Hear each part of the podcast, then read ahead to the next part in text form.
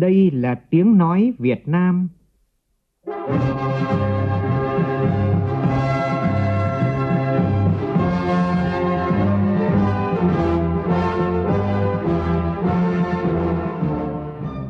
là tiếng nói Việt Nam, phát thanh từ Hà Nội, thủ đô nước Cộng hòa xã hội chủ nghĩa Việt Nam.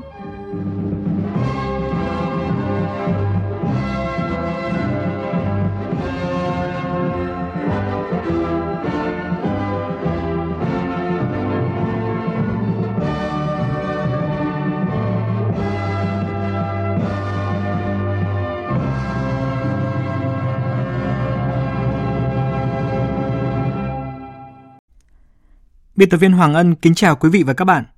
Mời quý vị cùng nghe chương trình Thời sự trưa của Đài tiếng nói Việt Nam với những nội dung chính sau đây.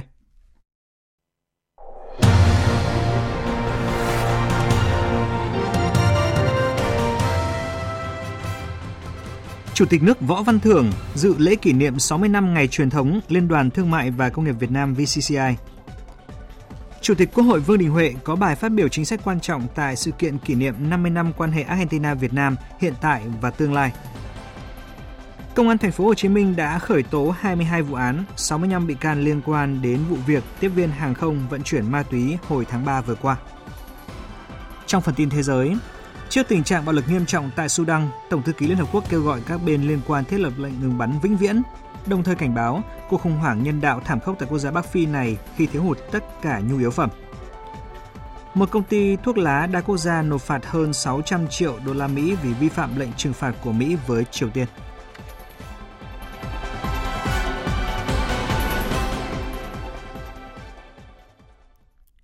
Bây giờ là nội dung chi tiết. Sáng nay tại Hà Nội, Liên đoàn Thương mại và Công nghiệp Việt Nam VCCI long trọng tổ chức lễ kỷ niệm 60 năm ngày truyền thống 27 tháng 4 năm 1963, 27 tháng 4 năm 2023. Chủ tịch nước Võ Văn Thưởng dự và phát biểu tại buổi lễ. Phóng viên Vũ Dũng đưa tin. Cách đây 60 năm, ngày 27 tháng 4 năm 1963, Thủ tướng Chính phủ Phạm Văn Đồng đã ký quyết định phê chuẩn kết quả đại hội và điều lệ Phòng Thương mại nước Việt Nam Dân chủ Cộng hòa, nay là Liên đoàn Thương mại và Công nghiệp Việt Nam. Phát biểu tại buổi lễ, ông Phạm Tấn Công, Chủ tịch Liên đoàn Thương mại và Công nghiệp Việt Nam cho biết, 60 năm qua, Liên đoàn luôn hoàn thành xuất sắc mọi nhiệm vụ được Đảng, Nhà nước và cộng đồng doanh nghiệp giao,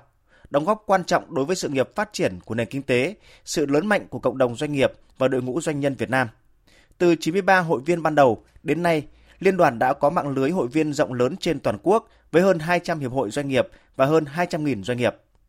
Phát biểu tại buổi lễ, thay mặt lãnh đạo Đảng, Nhà nước, Chủ tịch nước Võ Văn Thưởng biểu dương những đóng góp quan trọng của cộng đồng doanh nghiệp, doanh nhân và Liên đoàn Thương mại và Công nghiệp Việt Nam đối với sự phát triển đất nước.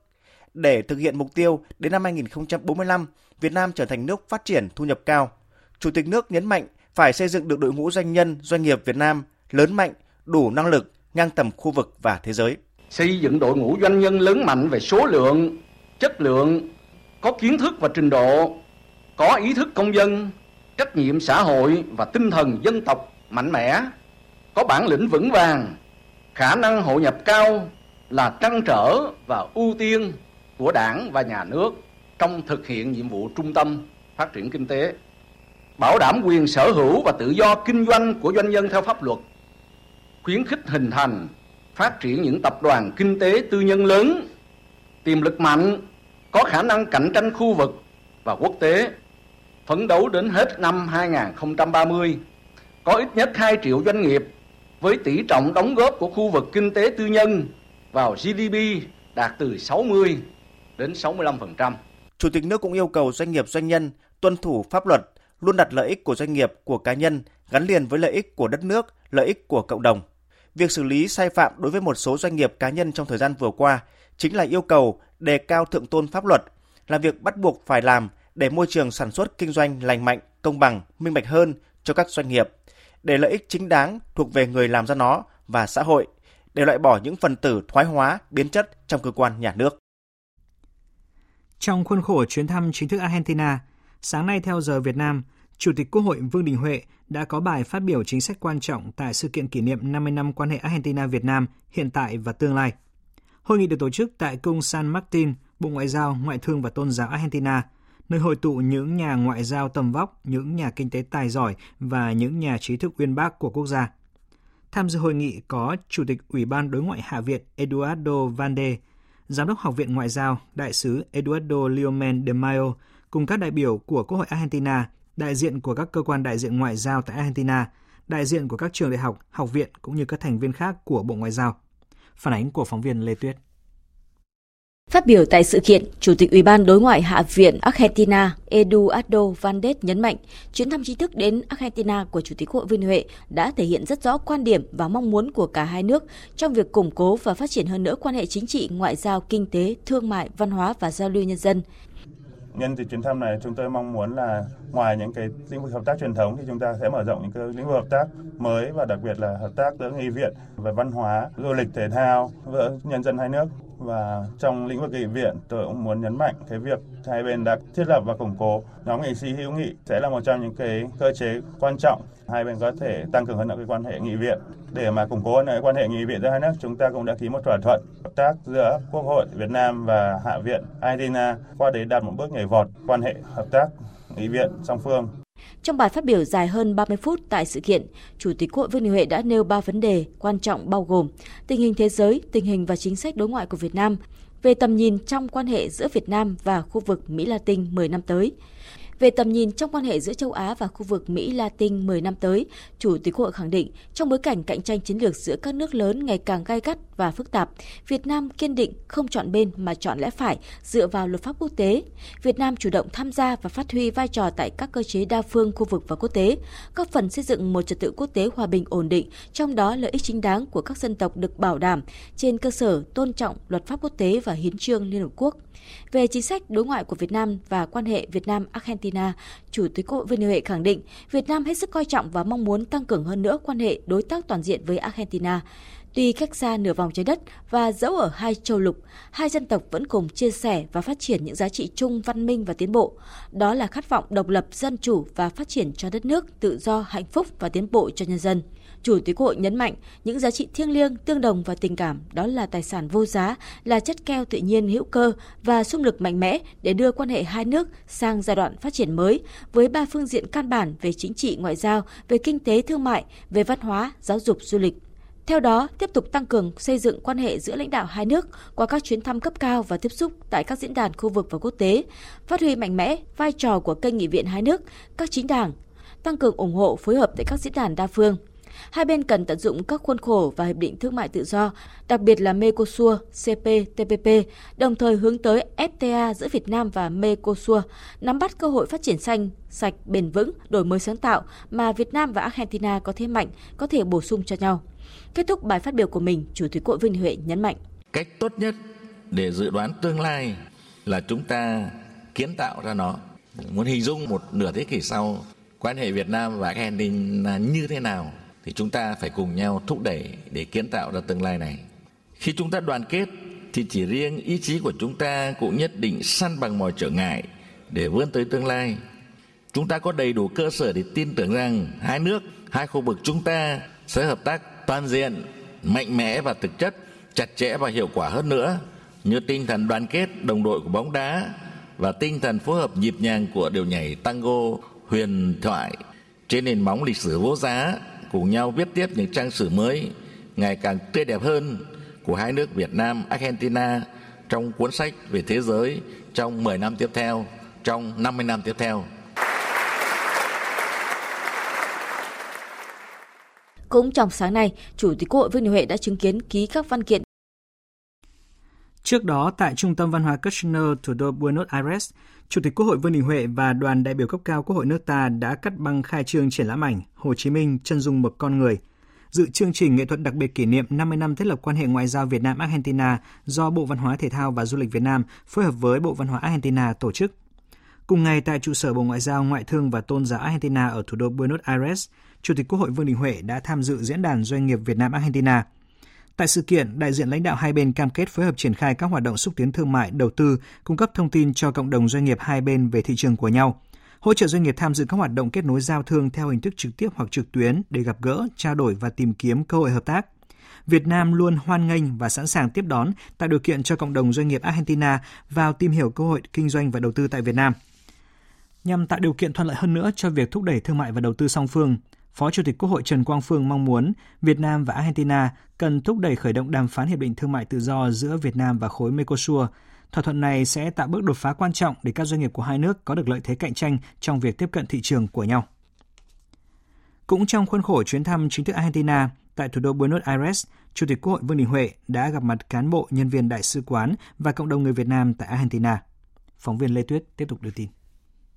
Sau khi nghe báo cáo của đại sứ và những chia sẻ của bà con phát biểu tại cuộc gặp, Chủ tịch Quốc hội Vương Đình Huệ đã thông tin với bà con những kết quả nổi bật trong chuyến thăm chính thức Argentina. Các nhà lãnh đạo Argentina đánh giá rất cao chuyến thăm lần này. Đối với cộng đồng người Việt tại Argentina, Chủ tịch Quốc hội nhận định Tuy số lượng rất ít nhưng bà con luôn đoàn kết gắn bó, tuân thủ luật pháp sở tại và dù ở rất xa đất nước nhưng luôn hướng về quê hương. Chủ tịch hội mong bà con phải học tốt tiếng Tây Ban Nha bởi đây là ngôn ngữ khá phổ biến trên thế giới, giúp bà con hội nhập với sở tại, nhưng đồng thời cũng gìn giữ tiếng Việt, văn hóa tiếng Việt, bởi văn hóa còn, tiếng Việt còn là dân tộc còn luôn hướng về quê hương đất nước, đóng góp thiết thực cho quan hệ hai nước. Tin tưởng với đà phát triển như hiện nay, cộng đồng người Việt tại Argentina chắc chắn sẽ tăng lên nhanh chóng trong thời gian tới.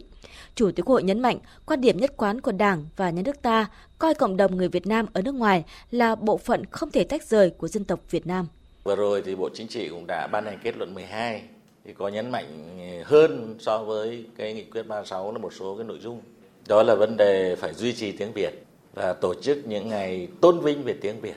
Thế rồi hỗ trợ cả chương trình về cả giáo viên, cả sách học tiếng Việt và tổ chức dạy tiếng Việt. Thứ hai nữa là tăng cường cái việc mà xây dựng và thiết lập các cái thiết chế về văn hóa cho cộng đồng người Việt của chúng ta ở nước ngoài. Nơi mà có điều kiện thì có thể thành lập những trung tâm văn hóa Việt Nam tại nước ngoài. Với vai trò là cơ quan lập pháp, Chủ tịch Hội nêu rõ, Quốc hội cũng đang ra soát hệ thống pháp luật để sửa đổi bổ sung, hoàn thiện nhằm tạo điều kiện thuận lợi nhất cho bà con ở xa Tổ quốc. Trước mắt là ngay tại kỳ họp thứ năm tới, Quốc hội sẽ xem xét sửa đổi một số điều của luật xuất cảnh, nhập cảnh của công dân Việt Nam và luật nhập cảnh, xuất cảnh, quá cảnh, cư trú của người nước ngoài tại Việt Nam theo quy trình tại một kỳ họp chia sẻ những khó khăn của cộng đồng người Việt ở nước ngoài sau giai đoạn đại dịch COVID-19 vừa qua. Chủ tịch hội mong muốn bà con nỗ lực vượt qua khó khăn, tuân thủ luật pháp của bạn, nhập gia tùy tục, tiếp thu tinh hoa văn hóa của bạn để làm giàu thêm văn hóa của cộng đồng. Thời sự VOV, nhanh, tin cậy, hấp dẫn. Thưa quý vị, Công an thành phố Hồ Chí Minh đã khởi tố 22 vụ án và 65 bị can liên quan đến vụ việc các tiếp viên hàng không sách ma túy từ Pháp về Việt Nam được dư luận quan tâm thời gian qua. Và sáng nay, Công an thành phố Hồ Chí Minh đã thông tin chính thức như sau. Chỉ trong vòng 30 ngày, Công an thành phố Hồ Chí Minh và các đơn vị phối hợp đã làm rõ chuyến hàng phát hiện vào ngày 16 tháng 3 vừa qua do các nữ tiếp viên hàng không bị lợi dụng vận chuyển ma túy từ Pháp về Việt Nam, đồng thời xác định thêm 6 chuyến hàng chứa ma túy tổng hợp các loại do cùng một đối tượng người Việt Nam lưu trú tại Pháp sử dụng thủ đoạn cất giấu ma túy trong các tiếp kem đánh răng, hộp thực phẩm chức năng, lợi dụng người Việt Nam học tập định cư tại Pháp có nhận dịch vụ gom hàng chuyển phát nhanh hàng hóa quốc tế để vận chuyển ma túy về Việt Nam qua sân bay quốc tế Nội Bài. Với sự phối hợp chặt chẽ của Viện Kiểm sát Nhân dân Thành phố Hồ Chí Minh, đến nay, cơ quan cảnh sát điều tra công an thành phố đã khởi tố tổng cộng 22 vụ án, khởi tố bị can 65 đối tượng để tiếp tục điều tra làm rõ hành vi mua bán, vận chuyển, tàng trữ trái phép chất ma túy, không tố giác tội phạm và che giấu tội phạm, xử lý vi phạm hành chính 12 đối tượng, thu giữ gần 50 kg ma túy tổng hợp các loại, hai khẩu súng và nhiều tăng vật khác có liên quan. Qua kết quả điều tra ban đầu của vụ án này, cơ quan cảnh sát điều tra công an thành phố Hồ Chí Minh khuyến cáo người dân và các đơn vị kinh doanh dịch vụ chuyển phát nhanh nội địa và quốc tế cần nâng cao tinh thần cảnh giác, kiểm tra kỹ thông tin người gửi, nguồn gốc hàng hóa nhận vận chuyển để tránh bị lợi dụng vận chuyển trái phép chất ma túy, kịp thời thông tin đến cơ quan công an về các kiện hàng hóa có dấu hiệu bất thường để xử lý theo đúng quy định. Với quyết tâm chính trị cao nhất, Công an thành phố Hồ Chí Minh cho biết sẽ tiếp tục chỉ đạo các lực lượng nghiệp vụ, công an địa phương điều tra mở rộng vụ án để xử lý nghiêm, triệt để, khách quan toàn diện, không bỏ lọt tội phạm và không làm oan người vô tội, ngăn chặn các hoạt động của tội phạm, phòng ngừa, ngăn chặn việc người dân bị các đối tượng lợi dụng, vô tình giúp cho hành vi vận chuyển trái phép chất ma túy, góp phần mang lại bình yên và hạnh phúc cho nhân dân. Chương trình Thời sự trưa của Đài tiếng nói Việt Nam xin được tiếp tục với những tin đáng chú ý khác. Sáng nay, Ban chấp hành Đảng bộ thành phố Hà Nội khai mạc hội nghị lần thứ 12 thảo luận cho ý kiến về năm nội dung quan trọng trong đó có đồ án điều chỉnh tổng thể quy hoạch chung xây dựng thủ đô Hà Nội đến năm 2030, tầm nhìn đến năm 2050, quy hoạch thủ đô Hà Nội thời kỳ 2021-2030, tầm nhìn đến năm 2050. Đây là những nội dung mang tính định hướng chiến lược, căn cơ lâu dài cho sự phát triển của thành phố. Bí thư Thành ủy Hà Nội Đinh Tiến Dũng chủ trì hội nghị. Phóng viên Nguyên Nhung thông tin. Khai mạc hội nghị, Bí thư Thành ủy Hà Nội Đinh Tiến Dũng khẳng định lập điều chỉnh quy hoạch chung xây dựng thủ đô lần này có ý nghĩa vô cùng quan trọng trong quá trình xây dựng và phát triển thủ đô trước mắt và lâu dài theo định hướng của Bộ Chính trị tại nghị quyết số 15. Ban cán sự Đảng, Ủy ban nhân dân thành phố đã xây dựng dự thảo đề cương định hướng quy hoạch thủ đô, trong đó đưa ra những nội dung trọng yếu làm cơ sở để các cấp, các ngành căn cứ tiến hành các bước chuẩn bị công tác lập quy hoạch. Thảo luận các nội dung về quy hoạch thủ đô Hà Nội tầm nhìn đến năm 2050, các ý kiến chỉ rõ nhiều điểm nghẽn trong phát triển kinh tế xã hội của thủ đô, thực trạng phát triển kinh tế xã hội, hiện trạng hệ thống đô thị và nông thôn còn nhiều bất cập và tìm ra nguyên nhân, đề xuất giải pháp tháo gỡ trong quy hoạch lần này. Đồng thời phân tích những điều kiện phát triển đặc thù của thủ đô Hà Nội, trong đó nhấn mạnh đến các tiềm năng lợi thế, đặc biệt là phát huy yếu tố văn hiến, văn hóa thành nguồn lực mới thúc đẩy sự phát triển của thủ đô thời gian tới. Ông Nguyễn Trọng Kỳ Anh, Giám đốc Sở Quy hoạch Kiến trúc Hà Nội cho biết. Quy hoạch chung là có 5 cái trục, thế nhưng mà trong đó có hai cái trục được xác định là là trục ảo, là trục uh, văn hóa,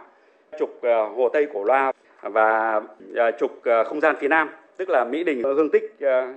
Ba Sao Bái Đính. Và như vậy thì trong đó thì cái tính văn hóa của cái cái vấn đề văn hiến thì chúng tôi cũng là xác định nhấn lên để mà thành cái nội dung của trục thứ năm là trục không gian phía Nam bao gồm Mỹ Đình, Hương Tích, à, Ba Sao, Bái Đính. Thế còn đâu toàn bộ cái vấn đề của cái trục à, à, Hồ Tây Cổ Loa thì chúng ta vẫn kế thừa lại của quy hoạch 1259 trước đây.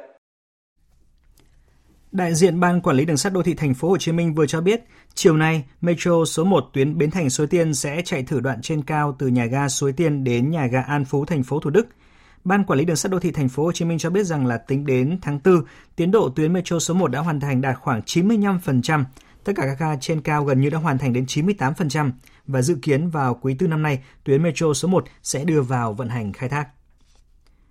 Theo kế hoạch, tháng 6 năm nay thì dự án cải tạo nâng cấp quốc lộ 19 nối Gia Lai Bình Định thuộc dự án tăng cường kết nối giao thông khu vực Tây Nguyên sẽ được hoàn thành. Tuy nhiên, đến cuối tháng 4 thì dự án này vẫn chưa đạt đến 50% khối lượng thi công. Chủ đầu tư dự án xin gia hạn công trình thêm 22 tháng, tức là gần gấp đôi thời gian được phê duyệt trước đây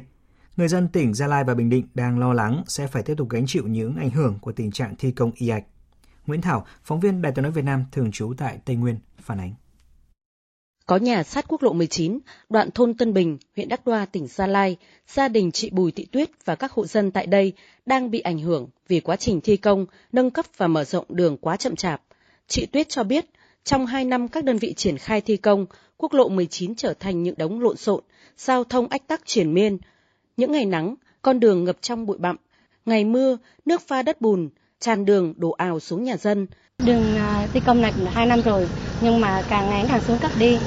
Đó. Theo dự tính là phải uh, hoàn thành sớm, nhưng mà đến bây giờ thì đã hơn 2 năm rồi. Bụi bẩn thì nó bay đến rất là nhiều. Mưa thì nó nước dâng vào trong nhà, mà từ đến giờ cũng chưa thấy uh, hoàn thành bao nhiêu cả. Mong muốn nhà đầu thi công thì hoàn thành sớm hơn. Ông Nguyễn Ngọc Tân, Ban Quản lý Dự án 2, Bộ Giao thông Vận tải, Giám đốc dự án tăng cường kết nối giao thông khu vực Tây Nguyên cho biết, dự án có tổng mức đầu tư trên 5.600 tỷ đồng, triển khai từ tháng 6 năm 2021, dự kiến hoàn thành vào cuối tháng 6 năm 2023. Tuy nhiên tới nay, khối lượng dự án mới đạt 45%.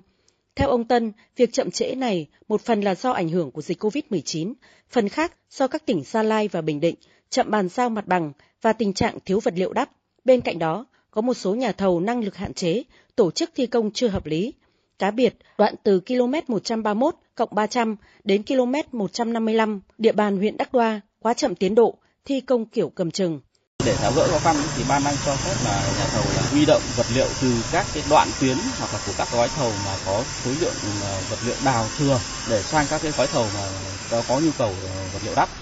Tuy nhiên là cái việc này thì cũng dẫn đến khó khăn là nhà thầu sẽ phải vận chuyển vật liệu tương đối xa. Tổ chức xếp hạng tín nhiệm quốc tế Moody's vừa điều chỉnh triển vọng xếp hạng tín nhiệm của Ngân hàng Thương mại Cổ phần Sài Gòn Thương tín Sacombank, mã chứng khoán là STB, từ ổn định thành tích cực.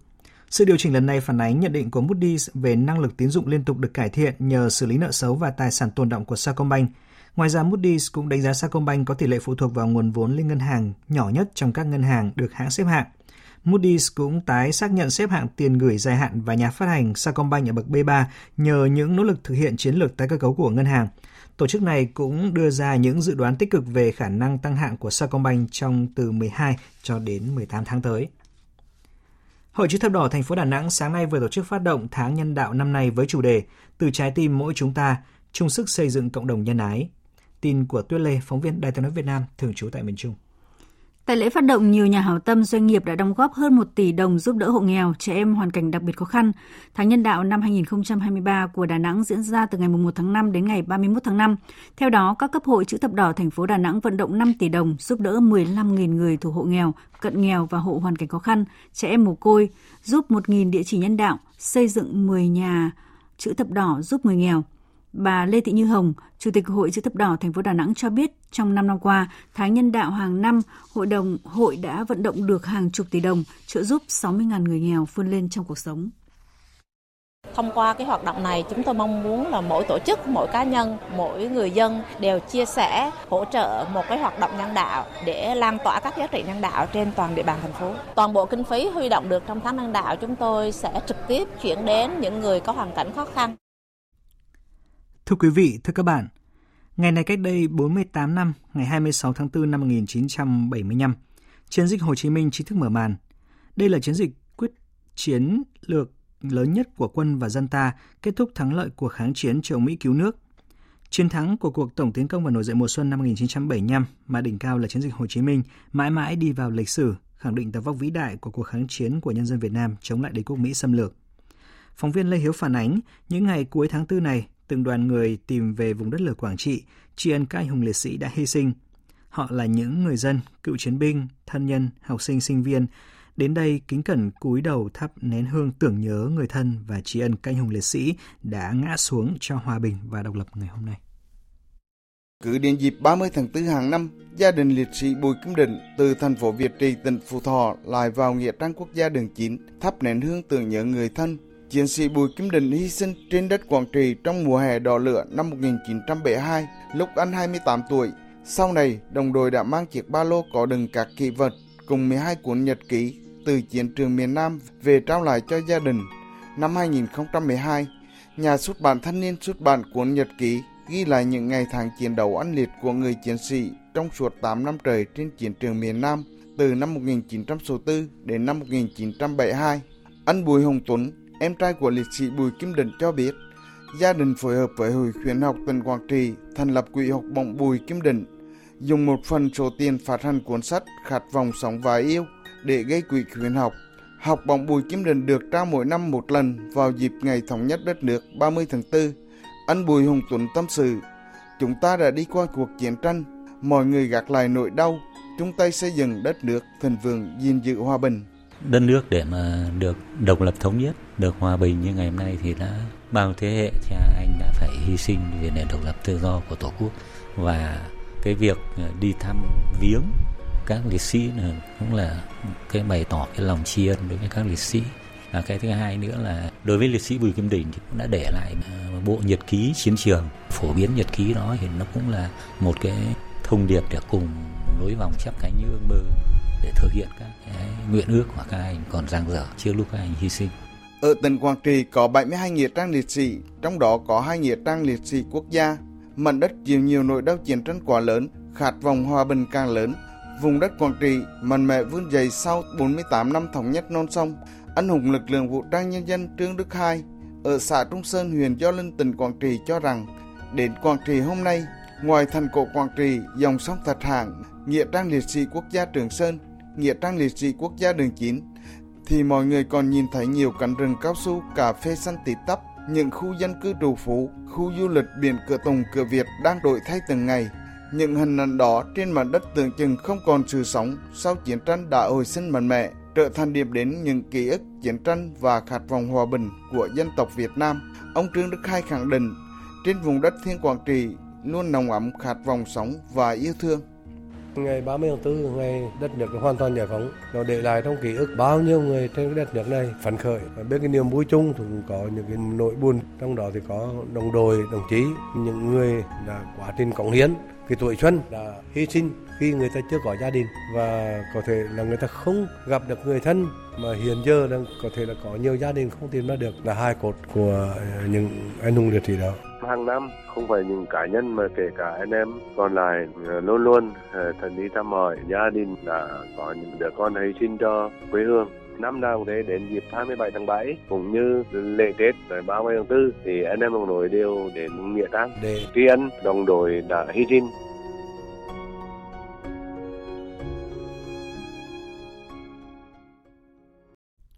Tiếp ngay sau đây, trước khi đến với phần tin thế giới, chúng tôi xin gửi đến quý vị những thông tin thời tiết.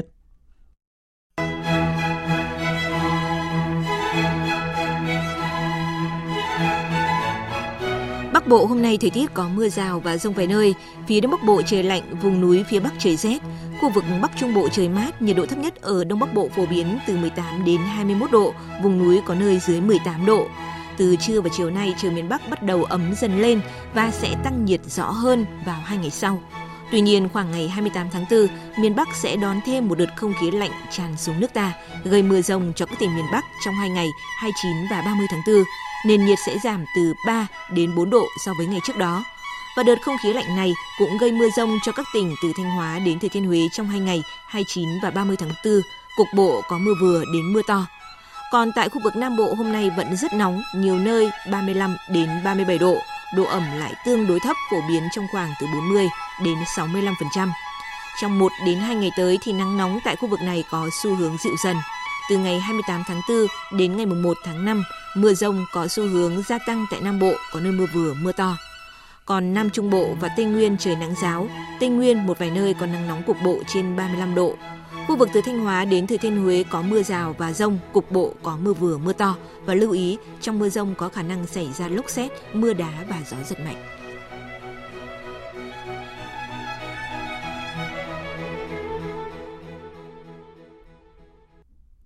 Xin chuyển sang phần tin thế giới. Giao tranh bùng phát trở lại ở Sudan vào cuối ngày hôm qua, bất chấp thỏa thuận ngừng bắn mới đạt được do Mỹ và Ả Rập Xê Út làm trung gian. Tổng thư ký Liên Hợp Quốc kêu gọi các bên liên quan thiết lập lệnh ngừng bắn vĩnh viễn, đồng thời cảnh báo cuộc khủng hoảng nhân đạo thảm khốc tại quốc gia Bắc Phi này khi mà thiếu hụt tất cả nhu yếu phẩm. Trong khi đó, nhiều quốc gia đang gấp rút sơ tán người dân. Tổng hợp của biên tập viên Thiều Dương. Lực lượng vũ trang Sudan cáo buộc lực lượng bán quân sự RSF đã vi phạm thỏa thuận ngừng bắn mới chỉ chưa đầy nửa giờ sau khi thỏa thuận này có hiệu lực. Trong khi đó, đặc phái viên Liên Hợp Quốc về Sudan Volker Perth quan ngại không có dấu hiệu cho thấy các bên tham chiến sẵn sàng đàm phán nghiêm túc. Hai bên không thể cam kết ngừng bắn hoàn toàn hoặc thực hiện một lệnh ngừng bắn. Hai bên tiếp tục đưa ra các cáo buộc và đưa ra các tuyên bố cạnh tranh quyền kiểm soát các cơ sở chính. Các bên đều cáo buộc lẫn nhau vi phạm lệnh ngừng bắn. Trong bối cảnh thỏa thuận ngừng bắn liên tục bị vi phạm, nhiều quốc gia gấp rút sơ tán công dân khỏi Sudan. Một số quốc gia sử dụng đường hàng không, trong khi một số quốc gia chọn đường thủy qua cảng Sudan trên Biển Đỏ, cách Khartoum khoảng 800 km.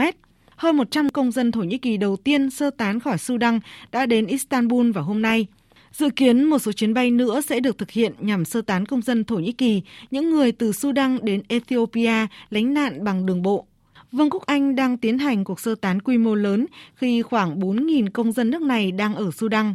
Cơ quan tị nạn của Liên Hợp Quốc đang lên kế hoạch hỗ trợ hàng trăm nghìn người vượt qua biên giới Sudan để lánh nạn.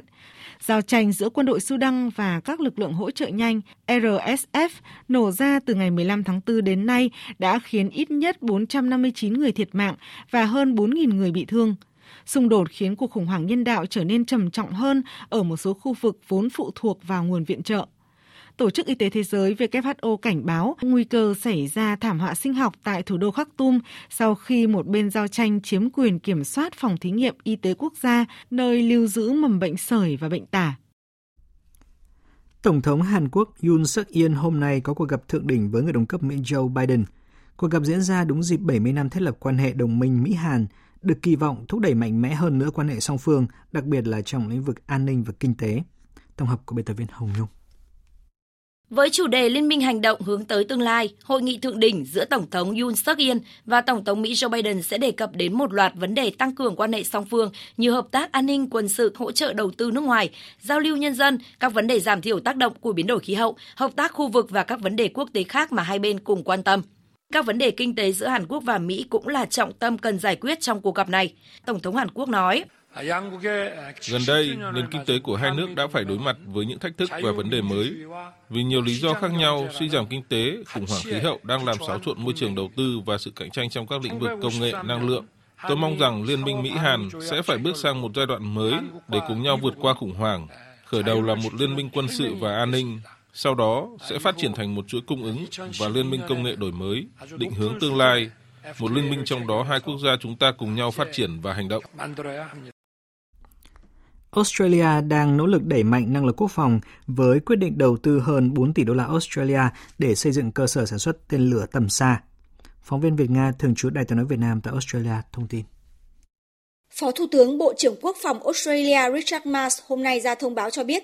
trong vòng 4 năm tới, chính phủ nước này sẽ đầu tư 4,1 tỷ đô la Australia để mua sắm và tiến tới sản xuất hệ thống tên lửa tầm xa cũng như sản xuất đạn dược tầm xa tại nước này.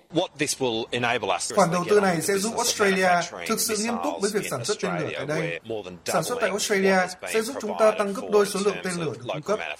Khoản đầu tư này cũng sẽ giúp chúng ta có triển vọng sản xuất tên lửa vào năm 2027. Chúng tôi thực sự tin rằng có thể tự sản xuất tên lửa trong những năm tới. Đồng thời, khoản đầu tư này cũng sẽ giúp Australia có tiền để mua sắm các hệ thống mà chúng ta có thể sử dụng trong những năm tới. Khoản đầu tư 1,4 tỷ đô la Australia nằm trong gói 19 tỷ đô la Australia mà chính phủ nước này vừa công bố nhằm hiện đại hóa và nâng cao năng lực quốc phòng để phù hợp với tình hình mới. Tổng thống Indonesia Joko Widodo vừa kêu gọi người dân cân nhắc kéo dài kỳ nghỉ hoặc là làm việc từ xa để tránh giai đoạn đỉnh điểm của dòng người trở về thủ đô sau kỳ nghỉ lễ Eid al-Fitr. Bộ Giao thông Vận tải Indonesia dự kiến lưu lượng người quay trở lại đạt đỉnh trong ngày hôm nay với hơn 200.000 ô tô chở khách vào thủ đô. Phóng viên Phạm Hà, thường trú tại Indonesia, thông tin. Thời gian nghỉ lễ Eid al Fitri chính thức kết thúc vào ngày 25 tháng 4 với hầu hết các doanh nghiệp hoạt động trở lại vào hôm nay 26 tháng 4. Tuy nhiên, các trường học và một số công ty sẽ hoạt động trở lại vào ngày mai 27 tháng 4. Với mức độ giao thông như dự kiến, Tổng thống Jokowi yêu cầu những nhân viên không thiết yếu cả trong khu vực công và tư nhân kéo dài kỳ nghỉ cho đến sau ngày 26 tháng 4 nếu có thể các tổ chức hoặc công ty có thể đưa ra quy định cơ chế nghỉ phép kỹ thuật hoặc trong hình thức nghỉ phép bổ sung hoặc nghỉ phép khác. Vì vậy, người lao động có thể kéo dài ngày nghỉ làm việc từ xa hoặc xin phép người sử dụng lao động. Tổng thống cũng nhấn mạnh từ sau đại dịch COVID-19, cách làm việc từ xa trực tuyến đã trở nên khá phổ biến, dựa trên hiệu suất là chủ yếu. Việc kéo dài kỳ nghỉ có thể giúp giảm bớt tắc nghẽn giao thông trong thời gian cao điểm. Người dân Trung Quốc đang chuẩn bị cho các chuyến du lịch dài ngày khi mà kỳ nghỉ lễ mùng 1 tháng 5 đầu tiên sau khi nới lỏng các biện pháp chống dịch tới gần. Ngành du lịch Trung Quốc đang chứng kiến sự phục hồi được dự báo vượt cả thời kỳ trước đại dịch. Phóng viên Bích Thuận thường trú Đài tiếng nói Việt Nam tại Trung Quốc đưa tin. Lưu lượng phương tiện và hành khách dự kiến đều vượt mức cùng kỳ năm 2019 trước khi dịch bệnh bùng phát. Các quan chức Bắc Kinh cho biết, các điểm du lịch, biểu diễn và vui chơi giải trí trong thành phố sẽ mở cửa và hoạt động hết công suất. Chưa đầy 10 ngày trước kỳ nghỉ lễ, lượng đặt vé máy bay nội địa, khách sạn và vé vào các danh lam thắng cảnh đều cao hơn năm 2019. Nguồn cung phòng khách sạn khan hiếm đến mức một số nhà điều hành đã tung ra sản phẩm mới, ngủ trên đi văng hành lang với giá 99 nhân dân tệ, tức 14,3 đô la Mỹ một đêm. Tính đến nay, lượt tìm kiếm vé máy bay nội địa trong dịp nghỉ lễ đã vượt hơn 290% so với cùng kỳ năm ngoái và phục hồi tương đương 110% so với cùng kỳ năm 2019. Nhu cầu về lưu trú cũng vượt xa kỳ vọng. Các tư vấn tìm kiếm về khách sạn trong nước gấp hơn 9 lần so với cùng kỳ năm 2022 và gần gấp đôi so với cùng kỳ năm 2019. Ngoài các chuyến du lịch trong nước, các tour du lịch nước ngoài cũng lấy lại động lực mạnh mẽ trong kỳ nghỉ sắp tới. Hồng Kông Trung Quốc, Thái Lan, Nhật Bản, Malaysia, Hàn Quốc, Macau Trung Quốc, Singapore, Việt Nam, Indonesia và Australia là những điểm đến phổ biến nhất. Công ty thuốc lá đa quốc gia British America Tobacco vừa đồng ý nộp phạt 635 triệu đô la cho chính phủ Mỹ sau khi một công ty con tại Singapore vi phạm các lệnh trừng phạt của Mỹ bằng cách bán các sản phẩm thuốc lá cho Triều Tiên và thực hiện hành vi gian lận ngân hàng. Vi phạm diễn ra suốt 10 năm từ năm 2007 đến 2017. Trợ lý Bộ trưởng Tư pháp Mỹ phụ trách an ninh quốc gia nêu rõ, vụ việc là phát súng cảnh báo đối với các công ty đang và muốn làm ăn với Triều Tiên, quốc gia đang chịu lệnh trừng phạt của Mỹ liên quan đến chương trình hạt nhân và tên lửa của nước này. British American Tobacco là tập đoàn thuốc lá lớn thứ hai thế giới, chuyên sản xuất thuốc lá Lucky Strike và Dunhill. Tháng 5 năm ngoái, Mỹ đã thúc đẩy Hội đồng Bảo Liên Hợp Quốc cấm xuất khẩu thuốc lá sang Triều Tiên, song đã bị Nga và Trung Quốc phủ quyết.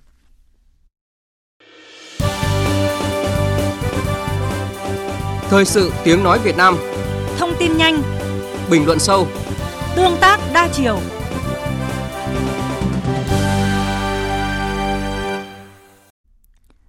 Thưa quý vị và các bạn,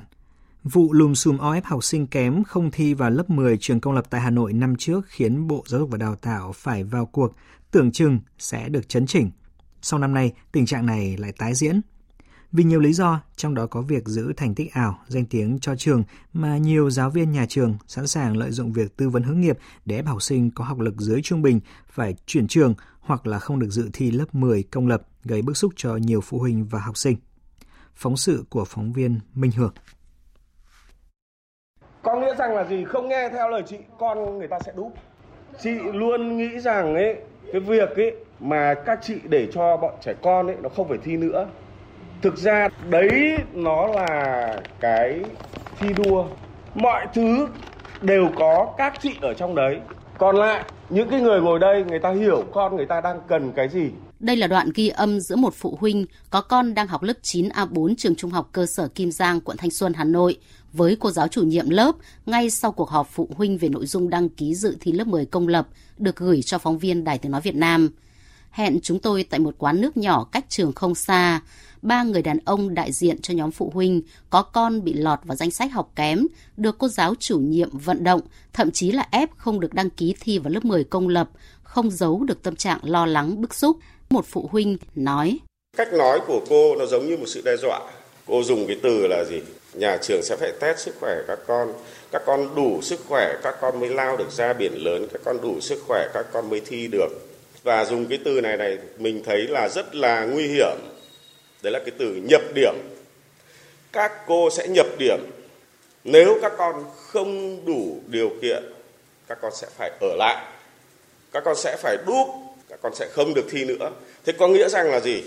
Nếu cứ cố tình cho các con thi, thì các con sẽ đúc theo các phụ huynh này, sau buổi họp phân luồng, định hướng cho các phụ huynh không được như mong muốn khi 100% phụ huynh đều nộp bản đăng ký cho con dự thi lớp 10 công lập, giáo viên chủ nhiệm đã mời 9 phụ huynh trong diện có con điểm thi thấp ở lại để trao đổi. Nội dung chủ yếu xoay quanh việc học lực của các con không thể tiến bộ, không thể thi đỗ lớp 10 công lập. Phụ huynh không nên cho con đăng ký dự thi. Nếu vẫn đăng ký dự thi thì nhà trường sẽ trả lại điểm thi thực của các con. Không dừng lại ở đó, sau buổi học phụ huynh, giáo viên chủ nhiệm còn gọi điện cho phụ huynh để thuyết phục. Thậm chí trong giờ lên lớp, cô giáo này còn thường xuyên dơ bảng điểm và nêu tên một số em điểm thấp rằng tốt nhất cho các cô cậu là đừng có thi, khiến các em xấu hổ, buồn và áp lực với bạn bè. Những ngày qua, một phụ huynh luôn trong tâm trạng lo lắng nhưng ngồi trên đống lửa trước những biến đổi tâm lý của con gái. Cháu về nó rất là buồn ạ. Nhiều khi nó cứ khóc suốt, học nó xa sút. Mong muốn lớn nhất là cái việc của các con là thi thì các cô cũng lên cho các con thử sức để các con chứng minh cái bản thân của các con. Không có cái sự áp lực nhiều quá với các con để nó thành cái vết hằn của các con. Các phụ huynh còn phản ánh sau cuộc nói chuyện riêng của giáo viên chủ nhiệm, bảng điểm của các con trên ứng dụng NS Việt không còn hiển thị. Điều này khiến họ lo lắng việc các con có đủ điều kiện dự thi vào trường công lập hay không. Chúng tôi mở Inet ra, trắng xóa Trước đây còn có học kỳ 1, còn có một số điểm của học kỳ 2, nhưng bây giờ nó là trắng xóa. Và đấy chính là một cái sự bất thường và mình cảm giác rằng gì con mình đang gặp nguy hiểm. Sau khi ghi nhận ý kiến của các phụ huynh, nhóm phóng viên đã có buổi làm việc với Ban giám hiệu trường Trung học cơ sở Kim Giang, quận Thanh Xuân, Hà Nội. Bà Phạm Xuân Oanh, hiệu trưởng nhà trường khẳng định hoàn toàn là không bao giờ ủng hộ cái việc các thầy cô giáo ép học sinh không được đi thi. Nhà trường hoàn toàn không đồng tình, không ủng hộ và không chỉ đạo cái việc đó. Cha mẹ học sinh kết hợp với cả các thầy cô giáo để mà chọn trường cho con, chọn nguyện vọng cho con đúng với cả khả năng của mình thì cái điều đấy rất là quan trọng thì nhà trường sẽ chỉ đạo đúng tinh thần như thế và trong tất cả các cuộc họp thì bao giờ tôi cũng chỉ đạo là chỉ là nhiệm vụ tư vấn, còn quyền quyết định là của cha mẹ học sinh, chứ nhà trường và các thầy cô giáo không có quyền để thay cha mẹ học sinh ép các con là vào trường này hay là vào trường kia. Bà Phạm Xuân Oanh cũng cho biết sẽ có buổi gặp gỡ với phụ huynh học sinh để lắng nghe ý kiến. Nếu phát hiện những lời nói hành động không đúng mực với phụ huynh và học sinh trong việc tư vấn chọn trường đăng ký xét tuyển vào lớp 10 công lập, nhà trường sẽ xử lý nghiêm liên quan đến bảng điểm lớp 9 của một số học sinh trên ứng dụng NS Việt biến mất sau khi phụ huynh không đồng ý với giáo viên chủ nhiệm về việc không cho các con thi lớp 10 công lập. Bà Phạm Xuân Oanh cho biết hiện nhà trường chưa xét tốt nghiệp cho các con, khoảng giữa tháng 5 nhà trường mới cập nhật điểm. Tuy nhiên, theo quy định của Sở Giáo dục và Đào tạo Hà Nội, trong bản khai đăng ký dự thi lớp 10 công lập của học sinh đều có phần kê khai điểm tổng kết 4 năm học bậc trung học cơ sở của học sinh, xếp loại tốt nghiệp trung học cơ sở. Riêng năm lớp 9 phải ghi đầy đủ điểm trung bình cả năm của 8 môn học. Ngay sau buổi làm việc của phóng viên với Ban giám hiệu trường trung học cơ sở Kim Giang, một số phụ huynh cho biết bảng điểm lớp 9 của con đã hiển thị lại trên ứng dụng NS Việt và các con đều đủ điều kiện thi vào lớp 10 công lập thậm chí có một số con còn có điểm học lực khá. Mong muốn là gì? Lấy lại cái sự công bằng cho các con. Các con có thể là học kém hơn người khác, các con có thể là hiếu động hơn những đứa khác một tí, nhưng các con vẫn phải có quyền được thi. Cái việc mà đăng ký thi là cái nguyện vọng của con. Mặc dù có thể là con mình là không thể thi vào trường công lập được,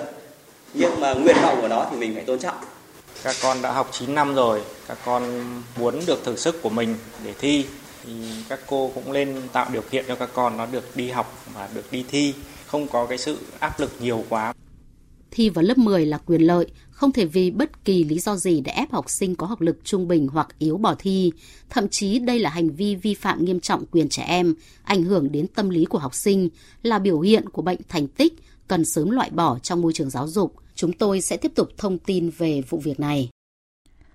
Trong diễn biến mới nhất có liên quan đến thực trạng như phóng viên Đài tiếng nói Việt Nam đã nêu trong phóng sự vừa rồi, trao đổi với báo chí sáng nay, Phó Giám đốc Sở Giáo dục Đào tạo Hà Nội Phạm Xuân Tiến khẳng định Sở rất hoan nghênh các cơ quan báo chí phụ huynh học sinh phản ánh về những sự việc chưa được ở các nhà trường để kịp thời có biện pháp xử lý. Đối với từng sự việc cụ thể, Sở Giáo dục Đào tạo Hà Nội đã chỉ đạo các phòng giáo dục và đào tạo, các trường xác minh có hình thức xử lý với mục tiêu đảm bảo quyền lợi tốt nhất cho học sinh – từ năm học 2022-2023, Sở Giáo dục Đào tạo Hà Nội đã yêu cầu trưởng phòng giáo dục đào tạo các quận huyện thị xã quán triệt chỉ đạo bằng văn bản tới tất cả các trường trung học cơ sở trên địa bàn chấm dứt ngay việc vận động học sinh không tham dự kỳ thi tuyển sinh vào lớp 10 trung học phổ thông công lập và các năm tiếp theo nếu có. Ông Phạm Xuân Tiến cũng khẳng định ngành giáo dục và đào tạo Hà Nội không đưa kết quả kỳ thi tuyển sinh lớp 10 trung học phổ thông công lập thành tiêu chí xếp loại thi đua đối với các đơn vị trường học trên địa bàn thành phố. Phần cuối của chương trình thời sự trưa nay, mời quý vị cùng đến với trang tin đầu tư tài chính và những thông tin thể thao. Trang tin đầu tư tài chính.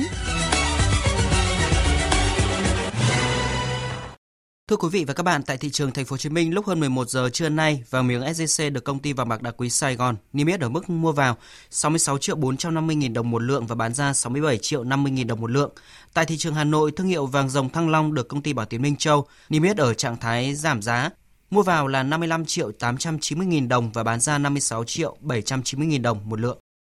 Trên thị trường tiền tệ, tỷ giá trung tâm được Ngân hàng Nhà nước công bố áp dụng cho hôm nay là 23.645 đồng một đô la Mỹ, tăng 7 đồng so với hôm qua. Trong khi đó, giá đô la Mỹ tại nhiều ngân hàng thương mại sáng nay cũng được điều chỉnh tăng nhẹ so với đóng cửa chiều qua.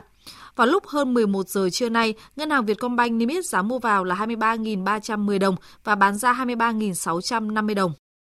Mới đây, Sở Giao dịch Chứng khoán Việt Nam đã tổ chức hội nghị thành viên năm 2023 Tại hội nghị, Chủ tịch Ủy ban Chứng khoán Nhà nước Vũ Thị Trân Phương đề nghị các công ty chứng khoán tăng cường hơn nữa chất lượng hoạt động và cung cấp dịch vụ, góp phần hỗ trợ thị trường chứng khoán phát triển lành mạnh, minh bạch và bền vững. Trong đó, các công ty chứng khoán cần thực hiện nghiêm quy định pháp luật về cung cấp các dịch vụ, sản phẩm, nhất là cung cấp các dịch vụ đầu tư trên cơ sở ủy thác của khách hàng. Về diễn biến giao dịch trên thị trường chứng khoán, đang là mùa cao điểm Đại hội đồng cổ đông năm 2023, nhưng dường như không có thông tin đáng chú ý nào đủ để kích thích dòng tiền, khiến phiên giao dịch sáng nay vẫn chìm trong sắc đỏ giảm điểm. Kết thúc phiên giao dịch sáng, VN Index còn 1.032,46 điểm, giảm 2,39 điểm so với chốt phiên hôm qua. HN Index còn 204 điểm, giảm 1,99 điểm. Upcom Index là 77,72 điểm. Đầu tư tài chính biến cơ hội thành hiện thực. Đầu tư tài chính biến cơ hội thành hiện thực. Thưa quý vị và các bạn, sau khi nhập cuộc khá hào hứng trong nửa đầu tháng 4, dòng tiền đã dè dặt trở lại khiến thị trường lình xình trong biên độ hẹp theo xuống giảm từ giữa tháng 4 đến nay. Rõ ràng, cùng với động thái hỗ trợ chính sách, thị trường đang cần thêm thông tin tích cực từ phía doanh nghiệp. Mới đây, Ngân hàng Nhà nước có thông tư 02 về cơ cấu lại thời gian trả nợ trong khi giữ nguyên nhóm nợ nhằm hỗ trợ khách hàng gặp khó khăn và thông tư 03 cho phép từ nay đến cuối năm, các ngân hàng thương mại được phép mua lại ngay trái phiếu doanh nghiệp đã bán ra mà không phải chờ tới 12 tháng sau khi thực hiện bán. Hơn một tháng trước đây, Bộ Tài chính cũng đã tham mưu chính phủ ban hành nghị định số 08 cho phép doanh nghiệp phát hành trái phiếu được đàm phán với nhà đầu tư để thay đổi điều kiện trả nợ, gia hạn kỳ hạn trái phiếu và nới lỏng một số điều kiện phát hành đến hết năm nay. Những quy định nới lỏng tại nghị định và thông tư mới đây đã thiết thực hỗ trợ thị trường tài chính, tiền tệ và thị trường vốn chứng khoán. Tuy nhiên, chuyên gia kinh tế tiến sĩ Nguyễn Trì Hiếu đánh giá chính sách hỗ trợ là chưa đủ mà cuối cùng vẫn phải là nỗ lực cơ cấu lại để tăng sức khỏe của chính doanh nghiệp. Tôi không nhìn thấy cái rủi ro đã giảm thiểu cho nhà phát hành. Nếu mà một nhà phát hành tình hình tài chính không ổn định thì cái việc chuyển giao trái phiếu này không giúp gì họ cả. Tuy nhiên có một điều là nếu mà ngân hàng mua lại trái phiếu mà hiện tại đang ở mức độ rủi ro thì có thể kích thích thị trường trái phiếu trở nên sôi động hơn. Thế nhưng mà cái vấn đề là cái trái phiếu đó đến hạn có được trả hay không thì cái việc chuyển giao này hoàn toàn không tác động gì đến. Niềm tin vào sức khỏe doanh nghiệp chưa trở lại cũng là lý do mà nhà đầu tư còn đứng ngoài thị trường chứng khoán, dù đang là cao điểm của mùa Đại hội cổ đông năm 2023. Là thời kỳ mà thông thường hàng năm sẽ có nhiều thông tin quan trọng được đưa ra, qua đó kích thích dòng tiền nhập cuộc để đón sóng. Trong chuyên mục Cà phê trứng sáng nay trên fanpage của SSI, ông Nguyễn Trọng Đình Tâm, Phó Giám đốc Chiến lược Đầu tư Trung tâm Phân tích của công ty chứng khoán SSI, nhìn nhận các cái chính sách hỗ trợ về mặt vĩ mô ấy, thứ nhất đã phản ánh một phần vào giá rồi và thứ hai nữa là những cái chính sách đấy đang được thị trường nhìn ở góc nhìn là sẽ cần thêm thời gian phản ánh và sẽ cần thêm thời gian để đi vào thực tiễn để xem có thực sự mang lại hiệu quả tốt cho các cái doanh nghiệp và có thể mang lại cái sự tăng trưởng tốt trở lại của kinh tế nói chung và cũng là các cái doanh nghiệp niêm yết nói riêng. Thì đó là cái điều mà chúng ta đang được nhìn thấy thông qua vận động của thị trường ở trong ngắn hạn. Mặc dù trong vài phiên vừa qua em thấy được là gì ạ? Rất là nhiều những cái thông tư rất là nhiều những chính sách mang tính chất hỗ trợ tháo gỡ khó khăn cho các cái doanh nghiệp các cái ngành kinh tế. Tuy nhiên màu chính của thị trường vẫn đang là màu đỏ và trong ngắn hạn thì chỉ số chúng ta nhiều khả năng vẫn tiếp tục rung lắc giằng co. Như vậy, động thái hỗ trợ chính sách để tháo gỡ khó khăn thanh khoản trên thị trường vốn chứng khoán của chính phủ và cơ quan quản lý nhà nước cần thời gian thẩm thấu vào thị trường. Điều quan trọng là từ các chính sách hỗ trợ về giãn hoãn tiêu chuẩn tài chính, tiền tệ hiện nay, doanh nghiệp cần quyết tâm tái cơ cấu nhanh, mạnh và chứng minh qua xếp hạng tín nhiệm để nhà đầu tư khôi phục niềm tin, từ đó sớm quay trở lại thị trường vốn, chứng khoán.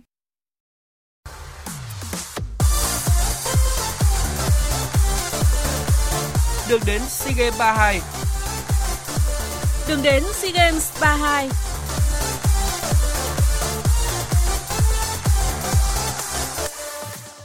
Thưa quý vị và các bạn, sáng nay đội tuyển U22 Việt Nam đã lên đường sang Phnom Penh, Campuchia để bước vào giai đoạn chuẩn bị cuối cùng cho SEA Games 32. Trước đó, U22 Việt Nam thi đấu tổng cộng 5 trận giao hữu tại giải quốc tế Doha Cup cũng như trong chuyến tập huấn tại Bà Rịa Vũng Tàu và thua cả năm. Những trận đấu này giúp huấn luyện viên Philip Chuzier nhận ra điểm yếu của toàn đội, trong đó có sai sót ở khâu phòng ngự trong tranh chấp và kèm người. Hậu vệ Trần Quang Thịnh chia sẻ. Bọn em thiếu cái thực chiến và thiếu kinh nghiệm quốc tế và nỗi cá nhân. Bản thân em thì không được đá nhiều và sẽ phải cố gắng gấp đôi, gấp ba để các bạn được thi đấu ở phía nước nhiều và có được sự có được suất đá chính cách làm việc của thầy để tạo áp lực cho bọn em để bọn em quen dần với áp lực trên sân tập cũng như thi đấu. Còn vào chiều qua, đội tuyển bóng đá nữ Việt Nam tiếp tục có buổi tập tại trung tâm huấn luyện G Green, Osaka, Nhật Bản. Đội đã có một tuần tập luyện tại đây và sẽ có trận giao hữu cuối cùng vào lúc 18 giờ 30 phút hôm nay. theo giờ địa phương, gặp đội bóng đá nữ trường Đại học Thể dục Thể thao Osaka hiện xếp thứ nhất tại giải hạng nhất bóng đá nữ sinh viên Kansai và theo dự kiến thì ngày 30 tháng 4 đội lên đường về thành phố Hồ Chí Minh và sau đó bay sang Campuchia dự SEA Games 32. Cũng nằm trong quá trình chuẩn bị cho SEA Games 32, đội tuyển bóng chuyền nữ Việt Nam tham dự giải bóng chuyền các câu lạc bộ nữ châu Á 2023. Đội dự giải với tên gọi Sports Central One. Giải đấu này được tổ chức tại nhà thi đấu tỉnh Vĩnh Phúc và đã khai mạc vào tối qua. Các cô gái Việt Nam nằm ở bảng A với các đội Pekan của Iran, King Well Taipei của Đài Bắc Trung Hoa, Hisamitsu Spring của Nhật Bản. Tối qua, đội có trận giao quân gặp câu lạc bộ Pekan và thắng sau 5 set đấu với tỷ số 3-2. Điểm số các set lần lượt là 25-21, 21-25, 25-18, 22-25 và 15-11. Ở trận đấu tiếp theo, Sports Central One sẽ đọ sức với câu lạc bộ Hisamitsu Spring của Nhật Bản vào tối ngày mai. Trong quá trình chuẩn bị cho SEA Games 32, đội tuyển võ gậy Việt Nam đã gặp nhiều khó khăn do thiếu trang thiết bị tập luyện. Gậy tập hầu hết đã cũ trong khi những bộ giáp thì thiếu, nên 23 vận động viên phải thay nhau mặc trong khi tập luyện. Hiện toàn đội nỗ lực khắc phục khó khăn hướng tới SEA Games 32 với quyết tâm có được một kỳ đại hội thành công. Huấn luyện viên Nguyễn Thái Linh cho biết. Về mọi thủ tục thì đội cũng đã làm những cái trang thiết bị cần thiết và gửi cho phòng trung tâm cũng đã có bên ờ, nhà thầu liên hệ thì cũng được sự trả lời của trung tâm là chắc cũng trong thời gian ngắn sắp tới nhưng cụ thể bao giờ thì cũng chưa lắm được. Với ờ, cường độ tập luyện cao và gậy thì rất là nhanh hỏng, hao mòn rất là lớn. Cho nên là một số gậy là các em khi ờ, hơi bị tước gậy hoặc là bị gãy nó chưa rời hẳn thì các em vẫn cuốn băng dính vào để tiếp tục tập luyện, khắc phục khó khăn. Xin chuyển sang những tin thể thao đáng chú ý khác. Vào lúc 16 giờ chiều nay, đội tuyển U17 nữ Việt Nam thi đấu trận cuối tại bảng C, vòng loại thứ nhất giải U17 nữ châu Á 2024. Đối thủ của thầy trò huấn luyện viên Akra Iziri là Uzbekistan. Trận đấu này diễn ra trên sân Trung tâm Đào tạo bóng đá trẻ Việt Nam.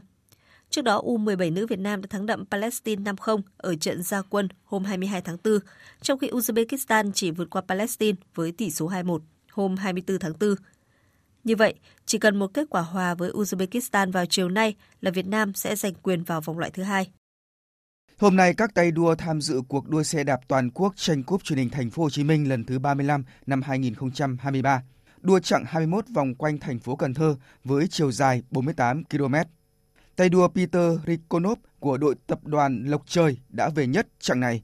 Đây là lần thứ 9 Peter Rikonov giành chiến thắng chặng ở giải đấu năm nay. Về nhì ở chặng đua sáng nay là tay đua Nguyễn Hướng của đội Đồng Nai và Loic Desiak của đội dược Domeco Đồng Tháp là người cán đích thứ ba. Sau chặng 21, tay đua Peter Rikorov tiếp tục giữ danh hiệu áo vàng và áo xanh. Ngày mai ngày 27 tháng 4, đoàn đua chặng 22 từ thành phố Cần Thơ đi thành phố Long Xuyên, An Giang có chiều dài 61 km. Sáng sáng nay tại Tây Ban Nha diễn ra 3 trận đấu thuộc vòng 31 La Liga. Trong số này, đáng chú ý, Real Madrid có chuyến làm khách trên sân của Girona và đội bóng Hoàng gia Tây Ban Nha nhận thất bại với tỷ số 2-4. Trận thua này khiến Real bị Barca bỏ xa và đã đá nhiều hơn một trận. Hiện Barca được 76 điểm, còn Real có 65 điểm. Dạng sáng mai, Barca sẽ có chuyến làm khách trên sân của Real Vallecano. Hiện Real Vallecano được 40 điểm và đứng thứ 10 trên bảng xếp hạng. Dự báo thời tiết Tin dự báo thời tiết chiều và đêm nay, phía Tây Bắc Bộ nhiều mây, có mưa rào và có nơi có rông. Sáng sớm và đêm trời lạnh, có nơi trời rét, nhiệt độ từ 18 đến 28 độ, riêng khu Tây Bắc cao nhất từ 28 đến 31 độ. Phía Đông Bắc Bộ nhiều mây, có mưa vài nơi, trời lạnh, vùng núi phía Bắc trời rét, nhiệt độ từ 18 đến 26 độ, riêng vùng núi có nơi dưới 18 độ. Khu vực từ Thanh Hóa đến Thừa Thiên Huế nhiều mây, chiều có mưa rào và rông rải rác, cục bộ có mưa vừa mưa to, đêm có mưa rào và rông vài nơi, phía Bắc trời lạnh, phía Bắc nhiệt độ từ 20 đến 25 độ, phía Nam từ 22 đến 28 độ. Khu vực từ Đà Nẵng đến Bình Thuận chiều nắng, chiều tối và đêm có mưa rào và rông vài nơi, nhiệt độ từ 23 đến 32 độ. Tây Nguyên chiều nắng có nơi có nắng nóng, chiều tối và đêm có mưa rào và rông vài nơi, nhiệt độ từ 19 đến 34 độ, có nơi trên 35 độ. Nam Bộ, chiều nắng nóng, riêng miền Đông có nơi nắng nóng gay gắt, chiều tối và đêm có mưa rào và rông vài nơi, nhiệt độ từ 25 đến 37 độ, có nơi trên 37 độ. Khu vực Hà Nội nhiều mây không mưa, trời lạnh, nhiệt độ từ 19 đến 26 độ. Tiếp theo là dự báo thời tiết biển, vịnh Bắc Bộ và vùng biển từ Quảng Trị đến Quảng Ngãi có mưa rào và rông vài nơi, tầm nhìn xa trên 10 km, giảm xuống từ 4 đến 10 km trong mưa, gió đông bắc đến đông cấp 3 cấp 4. Vùng biển từ Bình Định đến Ninh Thuận, từ Bình Thuận đến Cà Mau có mưa rào và rông vài nơi, tầm nhìn xa trên 10 km, gió đông bắc cấp 4 cấp 5. Vùng biển từ Cà Mau đến Kiên Giang và Vịnh Thái Lan có mưa rào rải rác và có nơi có rông, tầm nhìn xa trên 10 km, giảm xuống từ 4 đến 10 km trong mưa, gió đông cấp 3, cấp 4. Khu vực Bắc Biển Đông có mưa rào vài nơi, tầm nhìn xa trên 10 km, gió Đông Bắc đến Đông cấp 4, cấp 5, riêng phía Đông Bắc có lúc cấp 6, giật cấp 7, biển động. Khu vực giữa và Nam Biển Đông, khu vực quần đảo Hoàng Sa thuộc thành phố Đà Nẵng, khu vực quần đảo Trường Sa thuộc tỉnh Khánh Hòa có mưa rào rải rác và có nơi có rông, tầm nhìn xa trên 10 km, giảm xuống từ 4 đến 10 km trong mưa, gió Đông Bắc cấp 4, cấp 5. Vừa rồi là những thông tin thời tiết, bây giờ chúng tôi tóm lược những tin chính đã phát trong chương trình.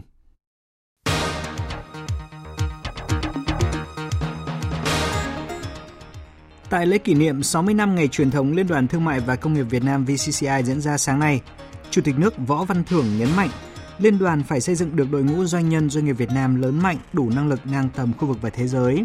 Phần đầu đến năm 2030 có ít nhất 2 triệu doanh nghiệp với tỷ trọng đóng góp của khu vực kinh tế tư nhân vào GDP đạt từ 60 cho đến 65%.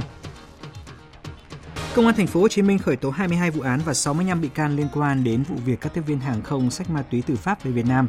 Công an thành phố Hồ Chí Minh cho biết sẽ tiếp tục điều tra, mở rộng vụ án để xử lý nghiêm, toàn diện với tinh thần không bỏ lọt tội phạm.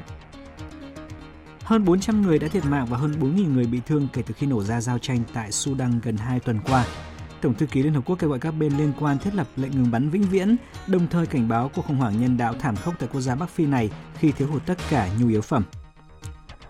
Công ty sản xuất thuốc lá đa quốc gia British American Tobacco vừa chấp nhận nộp hơn 600 triệu đô la Mỹ để dàn xếp cáo buộc uh, cung cấp nguyên liệu thuốc lá cho Triều Tiên, vi phạm lệnh trừng phạt của Mỹ đối với quốc gia Đông Bắc Á này.